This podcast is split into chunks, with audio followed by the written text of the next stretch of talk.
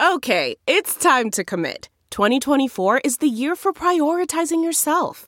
Begin your new smile journey with Byte, and you could start seeing results in just two to three weeks. Just order your at home impression kit today for only $14.95 at Byte.com. Byte Clear aligners are doctor directed and delivered to your door. Treatment costs thousands less than braces. Plus, they offer financing options, accept eligible insurance, and you can pay with your HSA FSA. Get 80% off your impression kit when you use code WONDERY at Byte.com. That's B-Y-T-E dot com. Start your confidence journey today with Byte. The Angie's List you know and trust is now Angie, and we're so much more than just a list. We still connect you with top local pros and show you ratings and reviews, but now we also let you compare upfront prices on hundreds of projects and book a service instantly. We can even handle the rest of your project from start to finish. So remember, Angie's List is now Angie, and we're here to get your job done right. Get started at Angie.com. That's A N G I, or download the app today. It's Sunday, October 13th. I'm Margaret Brennan in the nation's capital, and this is Face the Nation.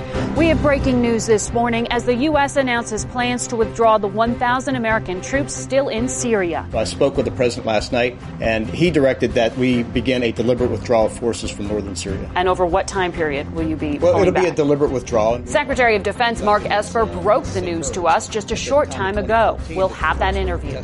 The move comes after President Trump pulled back dozens of American troops from northern Syria, a move that cleared the way for Turkey to stage an incursion there, attacking the Kurds, a group that has long been a U.S. ally in the fight against ISIS.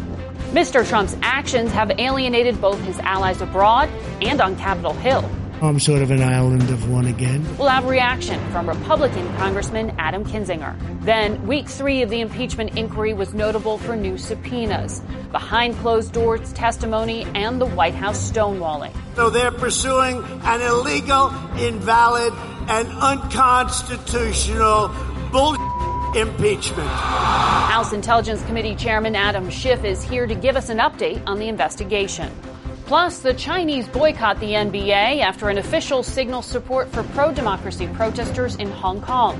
We'll talk with Republican Senator Ted Cruz. And where do Americans stand on impeachment?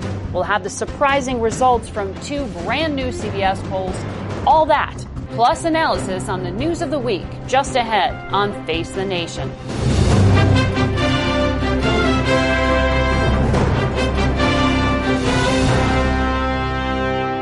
Good morning and welcome to Face the Nation. We are following two very big stories this Sunday the impeachment investigation and the president's decision to pull U.S. troops out of Syria, a move that has turned into an international crisis. We begin this morning with the Secretary of Defense, Mark Esper. Mr. Secretary, welcome to Face the Nation. Good morning, Margaret. Thank you for having me. The president pulled back from the border with Turkey, but there are still about a thousand U.S. troops in Syria.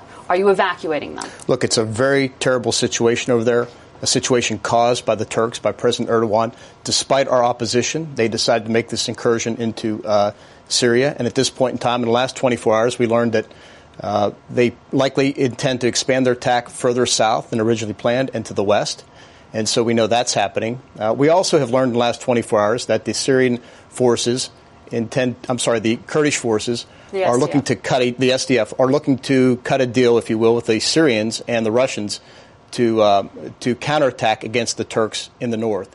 And so we find ourselves as we have American forces likely caught between two opposing advancing armies, and it's a very untenable situation. Uh, so I spoke with the president last night uh, after discussions with the rest of the national security t- team, and he directed that we begin a deliberate withdrawal of forces from northern Syria. A deliberate withdrawal from the entire country? From northern Syria. From northern Syria. Right, which is where most of our forces are. So, the 1,000 troops that's How correct. long and over what time period will you be? Well, it'll back? be a deliberate withdrawal, and we want to conduct it as uh, as safely and quickly as possible. So we want to make sure we deconflict uh, a, a, pullback of forces. We want to make sure we don't leave equipment behind. So I'm not prepared to put a timeline on it, but that's that's our general game plan. You said you're doing this for U.S. force protection because of two advancing armies. Those armies are advancing after the U.S. had already pulled back after the U.S. Right. Air Force that had controlled the airspace stopped doing so. Well, we still Do you have- actually believe they would advance if U.S. forces were there in the, in the numbers and with the force and with the commander in chief saying, "Don't do this"? Uh, I do because in uh, my lead up to talks with uh, my counterpart of the past several weeks, I've been on the job a little bit over two months. It became very clear to me that the Turks were fully committed to conducting this incursion. The Turks were committed to doing this. This should not be a surprise. And if you go back in time to when we first began this relationship with the uh, with the Syrian Kurds, at that time in 2014, the Turks were protesting at that moment. Right. And it's gone on and on. And since that time, they've actually uh, uh, implemented three incursions into northern Syria. Do, but do you actually believe Turkey would fire on U.S. forces? We are NATO allies. Well, I don't know whether they have they would or they wouldn't. We have reports already of indiscriminate fire landing near American forces. Was that accidental? Was that deliberate? Was we that need, reckless? We need to sort that out. We've given them the locations of our forces. Uh, but look, I've, I've been to war. I know what war's like. It, uh, there's a fog out there, and things happen. We want to make sure we don't put our soldiers in a situation where they could be killed or injured. And look, even if the Turks decided not to attack forces, I mean, they got over 15,000 forces. What we decided to pull back from that immediate zone of attack was about uh, less than 50, maybe two dozen forces. It would be irresponsible for me to keep them in that position. And But you did them- have U.S. Air Force and we controlling still the do. and we, airspace. and we still do. It was an, a coordinated arrangement between us and the Turks. And uh, despite our protestations, despite the fact that we urged the Turks not to do this, uh, they decided to do it. We told them that we n- would not support them militarily in this action. So, how does that not amount to a retreat? You're saying that the president of the United States, the commander in chief, said, "Don't do this," and then Erdogan said, "I am," and he said, "Okay." Well, I I'm not going to fire back. I I'm wouldn't going to pull characterize back. It, I wouldn't characterize it this way, that way. What I'm saying is, we did not want to put American forces into harm's way. We did not want to get involved in a conflict that dates back nearly 200 years between the Turks and the Kurds, and get involved in another, yet another war in the Middle East. Well, eh, when it comes to the forces you're talking about, the Mm-hmm. SDF you referred to, you said it has developed in the last 24 hours that you've learned Right. they've struck a deal with Russia. Well, they're working on a deal. I don't know that it's been finalized yet, but we're pretty confident that they will go in that direction. Barring some, we're trying to make some last minute interventions with President Erdogan, but again, my expectation is President Erdogan would not agree to a ceasefire. He would not agree to move back across the border, which we've been pushing him to do. And so er, there's every expectation that the, uh, uh, again, that the Syrian Kurds would cut a deal with the Syrian and Russian forces. But uh, to be clear, the reason the Syrian Kurds are stri- striking a deal here is to protect themselves from being killed by Turkey. That's right. But that's what the United States was doing for them. They were our allies that we were advising and assisting and protecting. It, it sounds a lot like they were being left to be slaughtered. So what choice were they left other than to find someone else to protect them? Look, the, this, the, uh, the Kurds have been very good partners in the de-ISIS campaign. Uh, they were very good fighters on the battlefield. We obviously enabled that as well. But at the same time, we didn't sign up to fight the Turks on their behalf, and we've been very clear with them about that.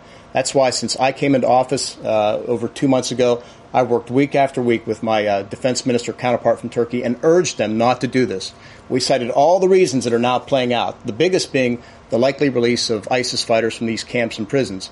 Not just that, we see a humanitarian crisis emerging. We, uh, the, this relationship between the United States and Turkey is being damaged. Their standing in NATO and Europe is being hurt. We see European capitals coming out and criticizing President Erdogan for, for this, these actions. Everything that we told them, all the reasons why we told them not to do this, are, are coming to bear. And what price will they pay for it? Well, we'll see over time. You see that uh, that some European countries are already talking about specific sanctions and actions. The president is talking about the same. Uh, we should expect to see something like that along those same lines. Doesn't that just drive them into the arms of Russia? I don't think so. We got to see how this plays out. Uh, but again, we've got to take this one step at a time. It's a very fluid situation. It's changing by the hour.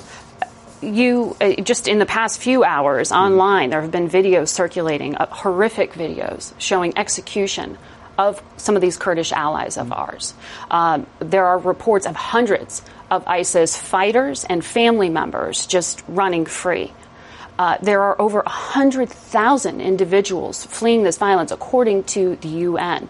Does the United States have any idea who these forces are that Turkey is sending in, who these militias are? It's terrible. It's a terrible situation. We condemn it. We have condemned it. It's, these are just as things that we told the Turks would happen and play out. Who's conducting it? It's unclear at this point in time. There are Kurdish regular, I'm sorry, there are Turkish regular forces and there are Turkish proxy forces Right. engaged as well. Uh, And we don't know who they we are? don't know. Ex- that's right. We don't know exactly who they all are and what they're doing, but we're hearing the same reports from the battlefield as well. These are war crimes. uh, it, it, appears to be, if true, that they are, would be war crimes. European allies are looking at this, and when they hear the president say things like, these ISIS fighters will just flee to Europe, they say that is not appreciating the alliance, that Turkey has been far too permissive in allowing ISIS fighters within its territory. They see this as inevitable that we are headed towards a terrorist attack we, because we, of this chaos that the U.S. is allowing in the vacuum. Well, let's be clear the United States is not allowing this. Turkey committed this action. They decided to make an incursion in northern Syria. D- despite our protestations, our urgings not to do it, all of our warnings, they decided to do it. The situation but the, U.S. ISIS, is being permissive, arguably, by pulling back we, and not we are, stopping we are them. doing what's in the interests of our service members, not to put them in harm's way, not to put 20, 30, 40 soldiers up against a 15,000 man army, which is using uh, airstrikes, artillery, and ground forces to prosecute a war against the Turks whose roots go back over 200 years. If the U.S. is fired at, do forces have the ability to defend themselves? Can they, they fire do. back? Absolutely. Uh, General Milley has made that clear to his counterpart. I made that clear to my counterpart. I warned them just the other day that they need to respect our positions on the ground. They need to respect our forces. And I reminded them that we have the right of self defense and we will execute it if necessary. Very quickly, are you going to comply with the subpoena that the House provided you and provide documents to them regarding to the halt to military aid to Ukraine. Yeah, we will do everything we can to cooperate with the Congress. Uh, just in the last week or two, uh, my general counsel sent out a note, uh, as we typically do in these situations, to ensure documents are retained. Is that a yes? That's a yes. You will comply with the subpoena. We will do everything we can okay. to comply. All right. Uh, thank you very much, Mr. Secretary. Appreciate it. Thank you, Margaret. We taped that interview a short time ago.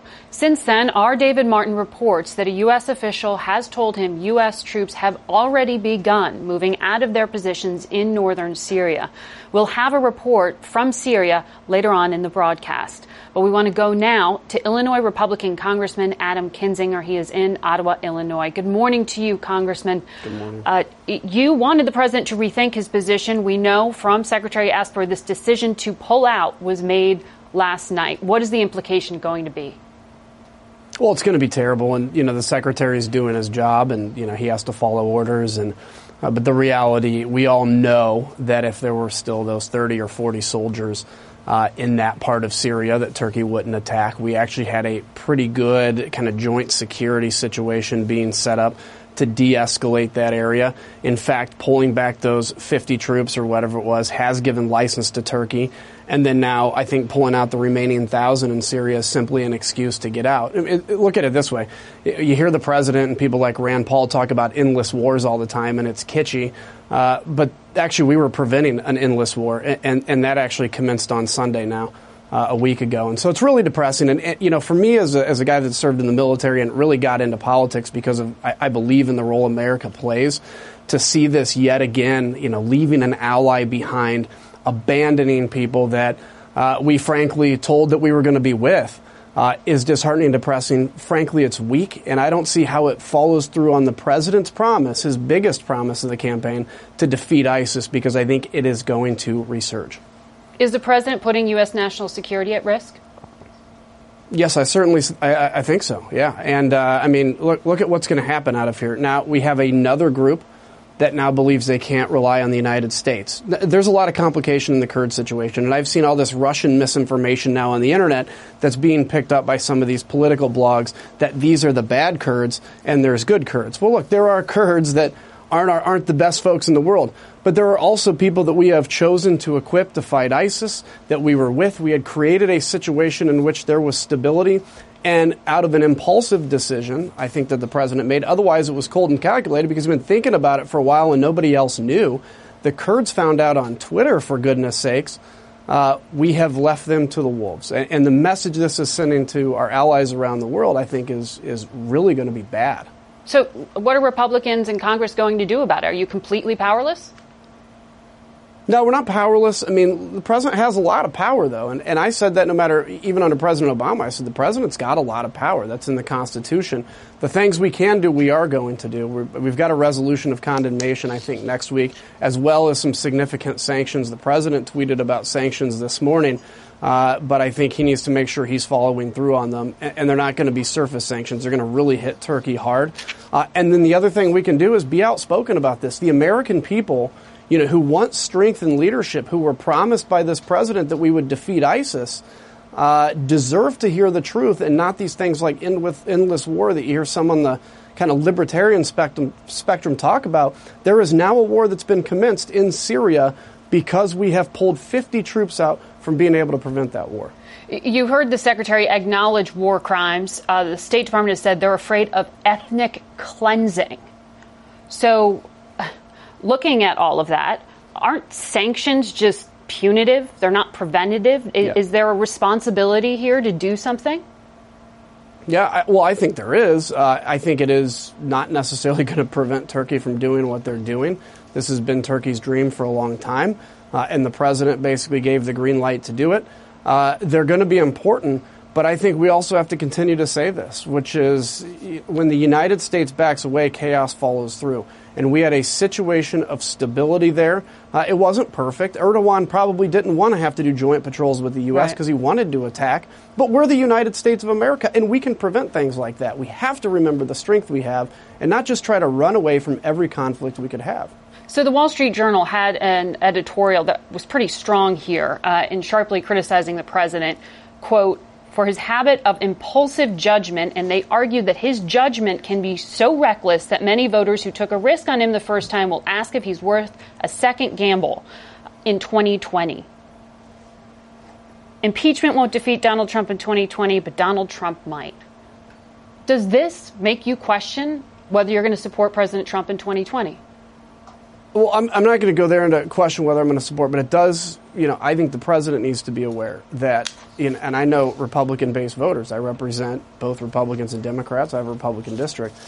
One of the things they loved about Donald Trump is they're like, he says what he means, he's tough, he's, you know, taking the fight to ISIS. And I'm having a hard time seeing how basically pulling out of Syria, mm-hmm. and it's not just about protecting the Kurds, it's about getting intel and fighting ISIS, and uh, I don't see how that's going to be a position of strength. So we'll have to see how 2020 plays out on that. Yes, no. Should Erdogan come to the White House next month as planned? No, absolutely not. Thank you, Congressman. We'll be back in one minute with the chairman of the House Intelligence Committee, Adam Schiff. Don't go away.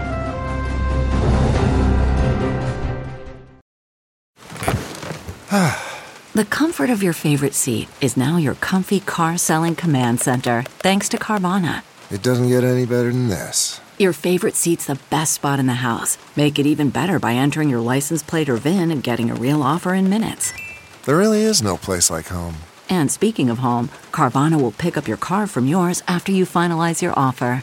Visit Carvana.com or download the app and sell your car from your comfy place. We turn now to the other big story we've been watching that of the impeachment inquiry into charges that the president and his allies pressured Ukraine to investigate unsubstantiated allegations of wrongdoing by former Vice President Joe Biden and his son Hunter. We're joined now by the chairman of the House Intelligence Committee, Adam Schiff. Good morning to you, Chairman. Good to have you here. Good morning. Before we move to impeachment, I want to ask for your reaction to the president's decision to pull out of Syria. Well, I agree with my Republican colleague. I think this is disastrous. It's a complete capitulation to Erdogan that is putting at uh, great peril uh, probably our strongest ally in the fight against ISIS, and that is the Syrian Kurds. They were fighting side by side with American forces. We have pulled the rug out from under them. Uh, they're being slaughtered. Uh, there are war crimes uh, being committed against them. Uh, and we're seeing ISIS fighters released from custody just as we predicted would happen and for the president to say, well, you know, they're just going to go to Europe. Um, we're not going to have an ally left after this presidency. Uh, you can imagine how Europe feels about President of the United States saying, well, we're not really concerned about foreign fighters going to Europe. They're going to pose a direct threat to our homeland as well, and we ought to care about our allies. This wouldn't be happening but for this impulsive decision by the president to capitulate to Erdogan by precipitously withdrawing our forces. It's just what Secretary Mattis warned against. Uh, Erdogan took this as a green light, and who can blame him for uh, perceiving that that was the president's intention? And the consequences will be far lasting. Mm-hmm. Uh, the damage to our standing, the fact that Kurds are now entertaining going to the Russians to protect them because the Americans wouldn't. This is just an unmitigated disaster, and, and I deeply fear, uh, as Secretary Mattis has said, that this will result in the resurgence of ISIS. Well, uh, I want to get to the other big topic, um, and that is the impeachment inquiry that you are leading. Do you see this widening? Well, we're keeping our focus uh, right now on the president's coercion of an ally, that is Ukraine, to uh, create these sham investigations into his political opponent. Um, we have discovered in very short order not only uh, the contents of that call, but also the preparatory work that went into that call, uh, the effort to condition something the Ukrainian president deeply sought, and that was a, a meeting with the president uh, to establish that this new president of Ukraine uh, had a powerful patron, the president of the United States, that was of vital importance to Ukraine, was so being conditioned on digging up dirt on the Bidens. So you see that as the quid pro quo, well, not just the military aid? First of all, there doesn't need to be a quid pro quo. Um, but it is clear already, I think, from the text messages, that this meeting that the Ukraine president sought was being conditioned on their willingness to interfere in the U.S. election to help the president. Uh, that is a terrible abuse of the president's power. Now, whether that abuse goes further, uh, that is the withholding of military aid also as leverage, mm-hmm. there's certainly strong indications that that is true as well, uh, and we're going to get to the bottom of it. But here you have a president of the United States abusing his power to the detriment of our national security. Um, and doing so to get yet another foreign country to intervene in our election. It's hard to imagine uh, more of a corruption of his office mm-hmm. than that. When will you begin to hold public hearings? So the polling that CBS has done has shown that Americans really are not clear on what to think about this impeachment inquiry over the past two weeks of work you've done. Well, actually, I, you know, I think that the public attitudes have swiftly moved uh, in strong support of the impeachment inquiry. Uh, and, you know, what we were trying to do is do a methodical and yet um, uh, with a sense of urgency investigation of these matters. Well, the Republicans uh, say it's behind closed doors, so you can cherry pick information well, to be released. The, the, Republicans would like nothing better because they view their role as defending the president, being the, the president's lawyers. Um, if witnesses could tailor their testimony to other witnesses, they would love for one witness to be able to hear what another witness says so that they can know what they can give away and what they can't give away. Uh, it, there's a reason why investigations and grand jury proceedings, for example, and I think this is analogous to a grand jury proceeding, are done out of the public view initially.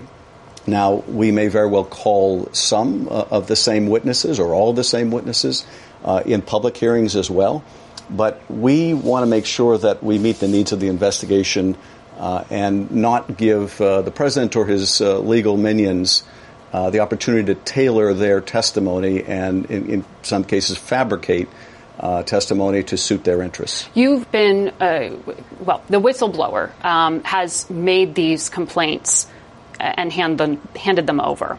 Why push for this whistleblower to come before Congress? Because uh, Republicans are calling for it, and some Democrats would like to ask questions too, but this information is already out there. Can't the committee do its own investigation without risking the identity of this person being? We can, and, you know, and I think initially, uh, before the president started threatening the whistleblower and threatening others, uh, calling them traitors and spies, and suggesting that, uh, you know, we used to give the death penalty uh, to traitors and spies, and maybe we should think about that again. Um, yes, we were interested in having the whistleblower come forward. Our primary. Well, our primary interest right now is making sure that that person is protected. Uh, indeed, now there's more than one whistleblower that they are protected. Uh, and given that we already have the call record, we don't need the whistleblower who wasn't on the call to tell us what took place during the call. We have the best evidence of that. Um, we do want to make sure that we identify uh, other evidence uh, that is pertinent to the withholding of the military support, the effort to cover this up by mm-hmm. hiding this in a classified uh, computer system. Um, we want to make sure that we uncover the full details about the conditionality of either the military aid or that meeting with the Ukraine president. It may not be necessary to take steps that might reveal the whistleblower's identity to do that, and we're going to make sure we protect that whistleblower. You know who was on that July 25th call. You know all the participants. I can't say that I do. Um, but we now know what took place on that call. Mm-hmm. Uh, we are bringing in witnesses uh, this coming week uh, from the National Security Council, other State Department officials, uh, to find out what they can tell us about the conditionality of this vital military assistance to an ally, the conditionality of this mm-hmm. vital meeting between the two presidents and the president's uh, effort to dig up dirt on his opponent. Quickly, do you regret saying that we, the committee, weren't in touch with the whistleblower? I should have been much more clear, and I said so the minute it was brought to my attention that I was referring to the fact that when the whistleblower filed the complaint, um, we had not heard from the whistleblower. We wanted to mm-hmm. bring the whistleblower in at that time, uh, but I should have been much more clear about that. Congressman, thank you very much. And we will be right back. Stay with us. That's not just the sound of that first sip of Morning Joe. It's the sound of someone shopping for a car on Carvana from the comfort of home. That's a good blend. It's time to take it easy, like answering some easy questions to get pre qualified for a car in minutes. Talk about starting the morning right. Just like customizing your terms so your car fits your budget. Mm-mm-mm. Visit Carvana.com or download the app to experience car shopping the way it should be convenient, comfortable. Ah.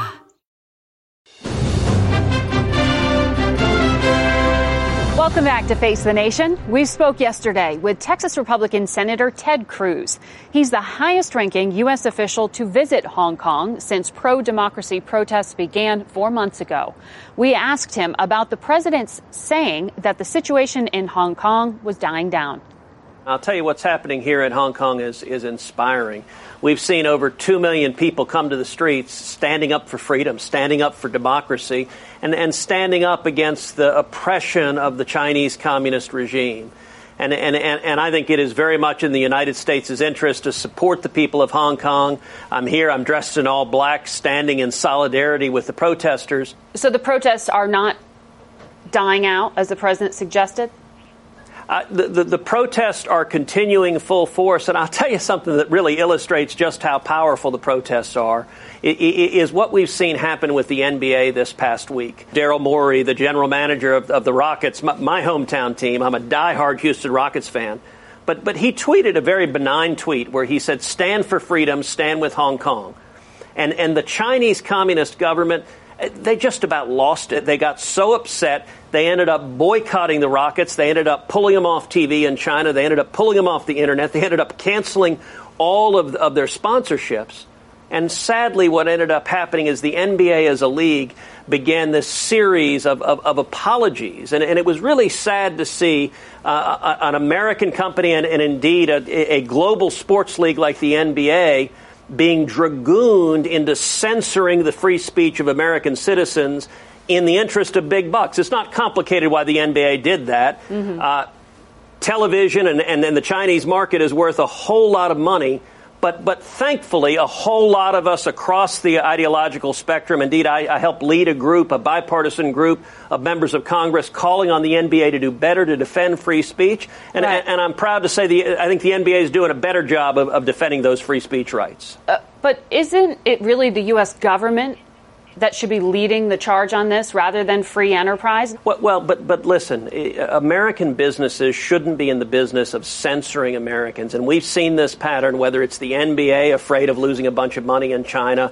or whether it's Hollywood censoring out any content that is critical of the communist government in, in China. You know, it's really an, an unfortunate dynamic how China uses it, it, its, its vast uh, resources to promote censorship. And all of our allies are facing this increased aggressiveness uh, uh exactly. of, China, and we need to stand up. We need to defend our shared values. Exactly. So, should those kind of protections be in any kind of trade deal with China?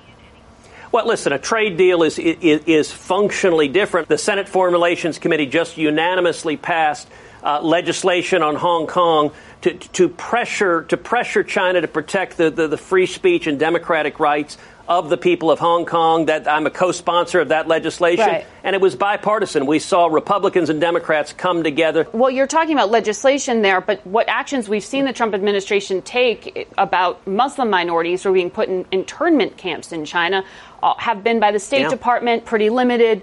The Commerce Department blacklisted some companies. How do you stop the Trump administration from using that as a bargaining chip in a trade deal? I introduced legislation called the Tiananmen Act that, that would direct blacklisting the technology companies, the Chinese technology companies that China is using to engage in surveillance, to engage in, in repression and imprisonment and in torture and murder of up to a million Uyghurs, a religious minority. And, and, as you noted, just this week, the Trump administration announced that they were implementing what is the core of my legislation, which is blacklisting those Chinese technology companies that are being used to suppress religious minorities. I think that's a really good step. It's a Have positive they step assured by the you that won't be in any way uh, considered as a bargaining chip in negotiations? Well, listen, I, I- think we can do both. It's important to get a trade deal with China. I hope we do get a trade deal with China. We have enormous economic concerns, but we can do that and at the same time defend our core values. China's a, a surveillance state. Is it appropriate for President Trump to be saying Yeah. China should look into the Biden family? Is that appropriate? I, look, again, of, course not. Elections in the U.S. should be decided by, by Americans, and it's not the business of, of foreign countries, any foreign countries, to be interfering in our elections. Uh, even Ukraine? I mean, when, when you're talking about some of this, I mean, d- do you think that, say, the president's personal attorney, Rudy Giuliani, who's been talking about China, who's been talking about Ukraine, do you want to hear him testify about this sort of shadow foreign policy? Listen, foreign countries should stay out of American elections. That's true for Russia. That's true for Ukraine. That's true for China. That's true for all of them. It should be the American people deciding elections. I, I don't know what Rudy's been saying. I, I, I do know, though, that we should decide our elections. It should be the American people making those decisions. And you do want him to testify before your committee? I, I think it'd make a lot of sense for Rudy to testify before the Senate Judiciary Committee. That's that's ultimately a question for the committee chairman, uh, Lindsey Graham. But but I'd like to see Rudy testify. Yes. So the president is often talking about the need to look into Joe Biden. Um, if he is so concerned, would it be in any way appropriate for him to bring it to his own Justice Department instead of talking about foreign countries looking into his political rival?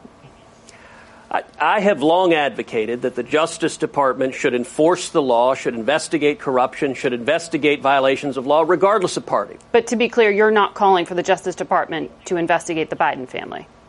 Uh, look, I, I don't. I, I I believe the Justice Department should investigate violations of law. If there's credible evidence of a violation of law, yes, they should investigate it. And I'll tell you what I have called for. I think President Trump wisely released the transcript of his conversation uh, with the Ukrainian government. I think that was good because a lot of what the Democrats had been raising, uh, alleging an illegal quid pro quo, was not in fact backed up by the transcript. But I think I think actually the administration should do the exact same thing for Joe Biden. That it should release the transcripts of Joe Biden's conversations with Ukraine, use the same standard for President Trump and Joe Biden, and, and, and let the American people read the transcripts and decide.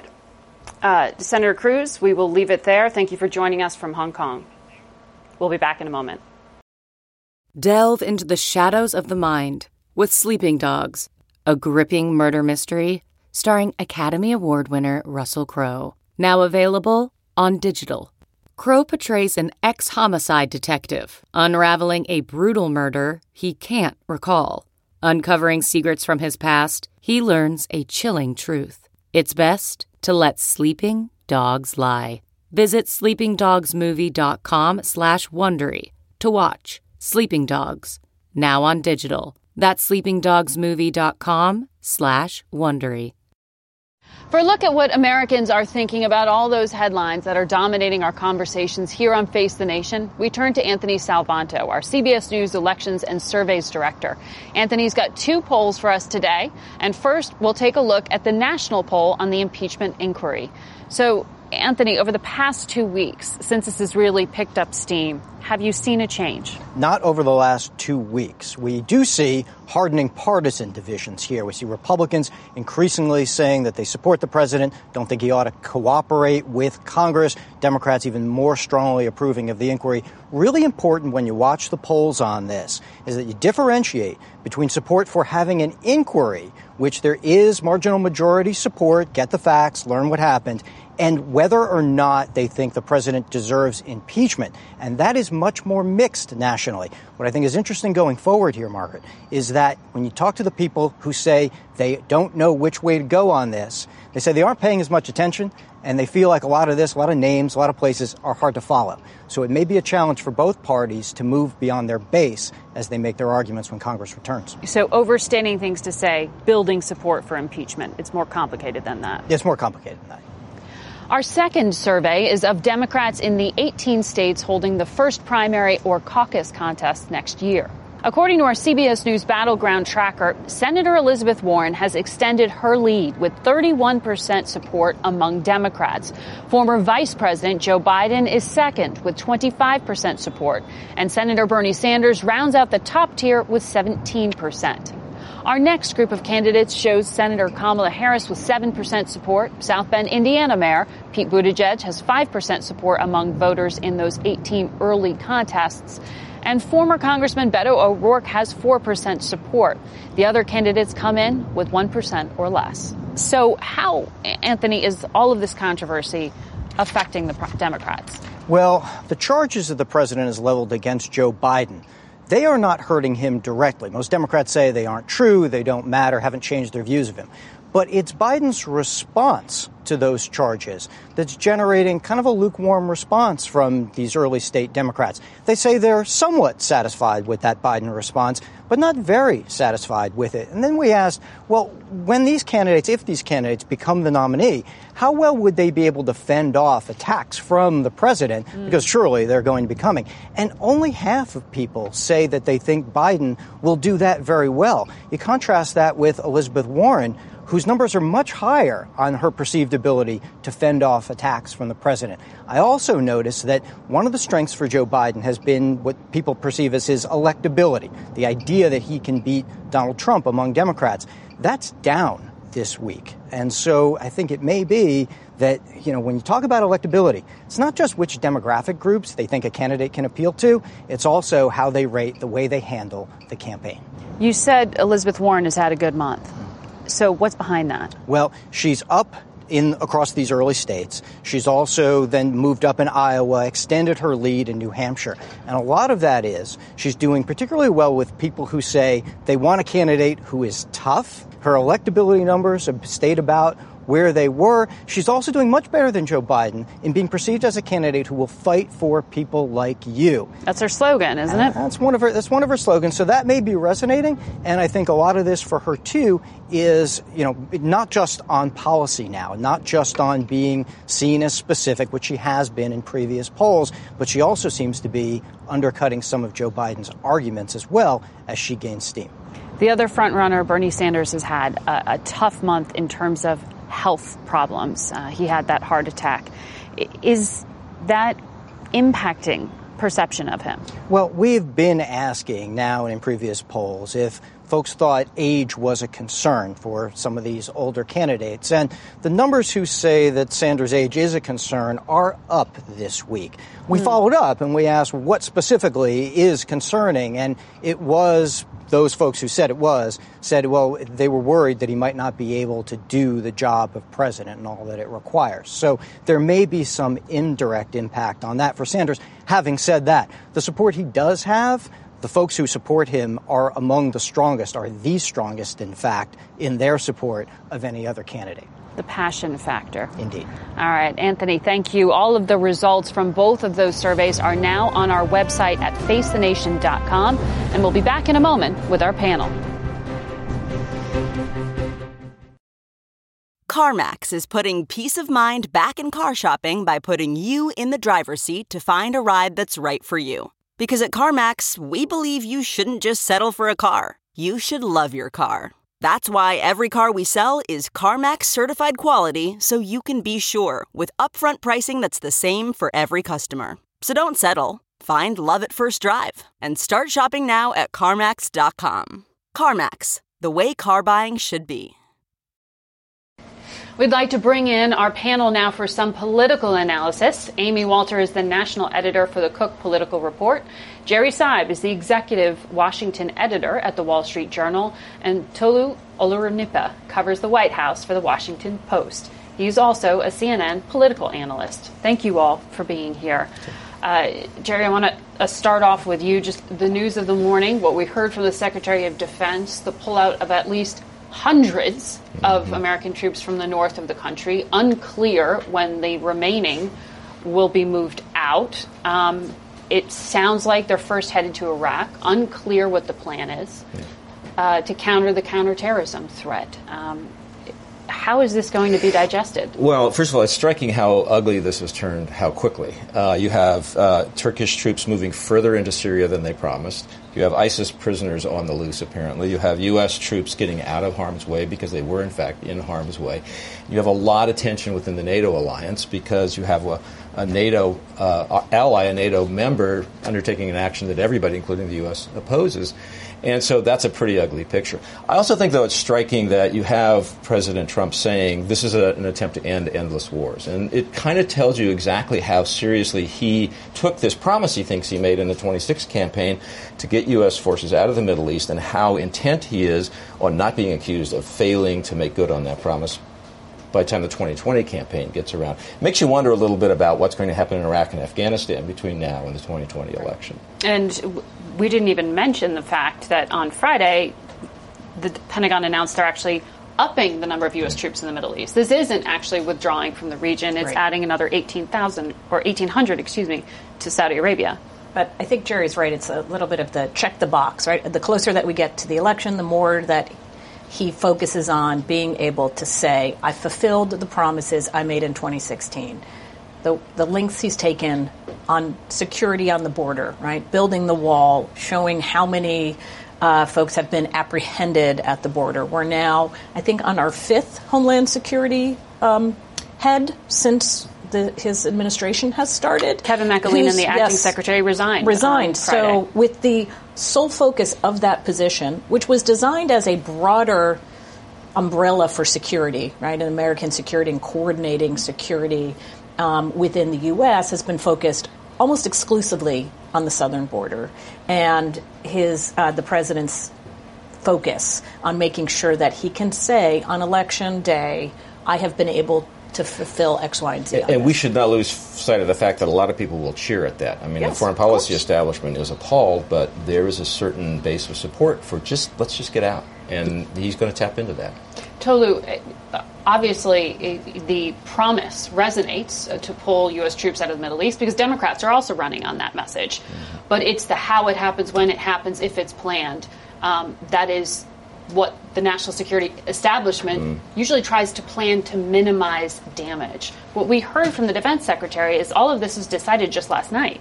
Yeah, I thought it was pretty remarkable what Secretary Esper said. He said that we predicted that all of this negative and horrible stuff would happen once the Turks went into Syria, but we s- still stood down and allowed it to happen. It doesn't make it sound better to say that we knew that this was going to happen, but we thought, you know, we could not stop them from doing it. We have the pr- president that says, you know, we're America first, we're the strongest uh, military, we've rebuilt the military, but at the same time, we couldn't prevent these atrocities from happening. We just had to stand down because the Turks were determined to go in, and it didn't seem like there was a plan about what to do once that happened happened. Now it seems like they're trying to put together a plan. The president's t- tweeting and threatening sanctions, but there's not a clear sense that there's a strategy involved. And we saw what happened in 2014 with the rise of ISIS and how well they used social media to really put fear in the hearts of a lot of Americans and a lot of American voters. And Republicans use that as a, a weapon against President mm-hmm. Obama. And if we see that reemerge, mm-hmm. if we see those types of videos and images coming out uh, of the region once again, it could threaten President Trump's reelection as well. So it, it's usually thought of as a cliche. Oh, foreign policy doesn't matter to voters. National security doesn't. Right. Is that true? Unless it doesn't until it does. and Tolu's right. When it looks like it's directly impacting Americans, that's when um, that's when it really matters. But I also think it's important to, to understand when we're talking about fulfilling his campaign promises and checking those boxes. And I think Jerry's right that yes, for a lot of voters, they do think that's one of uh, uh, the things that they like about him. But remember, there's this whole group of voters out there who voted for Donald Trump in 2016, not necessarily because they liked what he was saying or they wanted him to fulfill these promises, but they didn't necessarily like the other choice that they had. Now, what they're having to choose from, and I think this is an example of this, is do they want another four years of a presidency where things seem to happen without any strategic thinking, where there's so much chaos? The Wall Street Journal editorial put mm-hmm. it this way, right? This impulsive judgment. That is the challenge right now for Trump going forward. It's not is his base excited, are de- Democrats engaged? It's that small sliver of people who might not necessarily have been enamored with Donald Trump in the first place, but they are exhausted by what's been happening over these last couple of years and the prospect of it continuing. I want to I want to talk about one of the people who's running as an alternative, Joe Biden, um, who has been linked to this impeachment inquiry because the accusations around Ukraine and his son. His son Hunter today releasing a statement, really kind of commenting for the first time on all of this, saying that if his pres- his father becomes president, he won't serve on the board of a foreign firm, resigning from the firm he does serve on in in China. And I want to play this soundbite um, from the Vice President Joe Biden because he really responded uh, for one of the first times this week. We all laughed when he said he could stand in the middle of Fifth Avenue and shoot someone and get away with it. It's no joke. He's shooting holes in the Constitution, and we cannot let him get away with it. to preserve our Constitution, our democracy, our basic integrity, he should be impeached. So that public call was really the first time the vice president has said he's he's putting his shoulder behind it. Yeah, and he's been very cautious about impeachment, as a lot of mainstream Democrats have been. Like, let's we saw this movie in the 1980s with Bill Clinton. It didn't turn out well for the Republicans. Let's be careful. But he came out this week. It puts him more in sync with the Democratic base. And now I think the Biden campaign is doing something very interesting. They are trying to say essentially uh, President Trump is trying to drag me, Joe Biden, down because he fears me the most. And that plays right into the Biden campaign narrative, which is I'm the most formidable candidate to defeat President Trump. President Trump is making that case for me. You Democrats ought to take heed and understand that I'm the formidable candidate who uh, you can turn to to defeat President Trump. That's not a bad message for the Biden campaign to put out. And Tolu, how is the White House, how is the president responding to the impeachment inquiry. We can see the tweets, but what's actually happening? well, as we talked about, there not being much of a strategy with the Syria policy. It doesn't seem like there's much of a counter impeachment strategy beyond, you know, having these outside lawyers say that the president is immune, that the president should not be investigated, the president going out doing more rallies than normal and saying that this is a coup, that this is an, an attempt by Democrats to overturn the 2016 election. So he's going to push forward some language that uh, may seem unsettling to a lot of people as he tries to counter this uh, impeachment inquiry. But it, there's no sense that there's an actual strategy, a war room within the White House to push back against any of this. And how is it landing?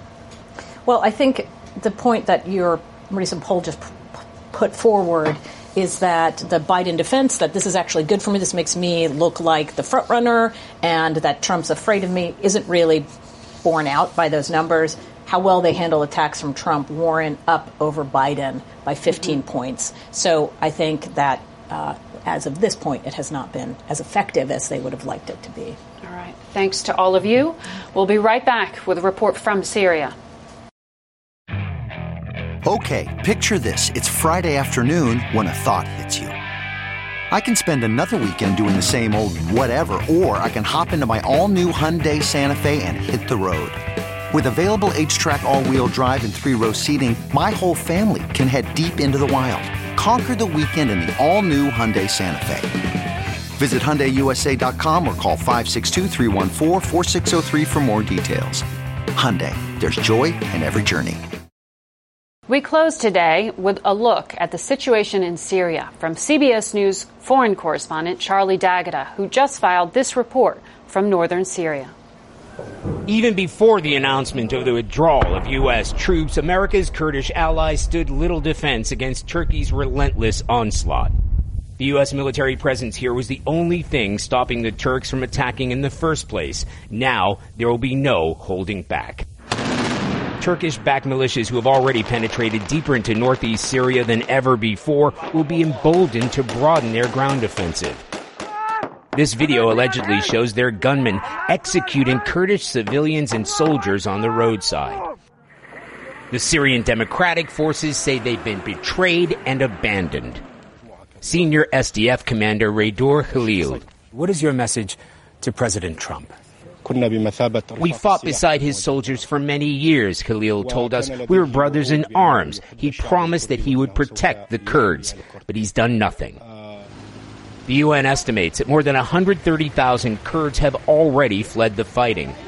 What is your message to President Trump? Why did you leave us alone? She said. We were your loyal allies and you turned your back on us.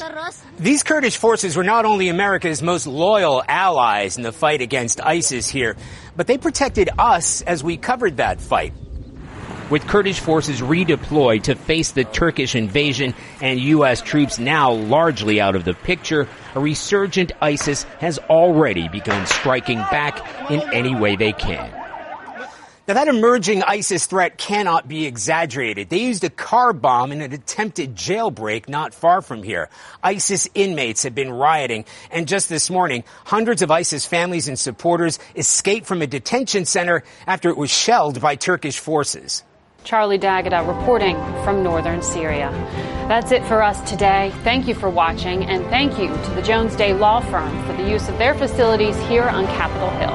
Until next week, Face the Nation, I'm Margaret Brennan. Today's guests were Secretary of Defense Mark Esper, House Intelligence Chairman Adam Schiff, Republican Senator Ted Cruz, and Republican Congressman Adam Kinzinger. The executive producer of Face the Nation is Mary Hager.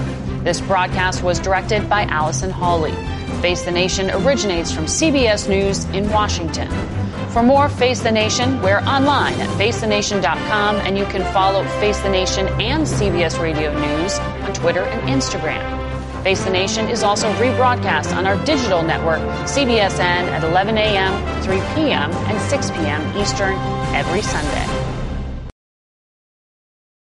If you like Face the Nation with Margaret Brennan, you can listen early and ad-free right now by joining Wondery Plus in the Wondery app or on Apple Podcasts. Prime members can listen ad-free on Amazon Music.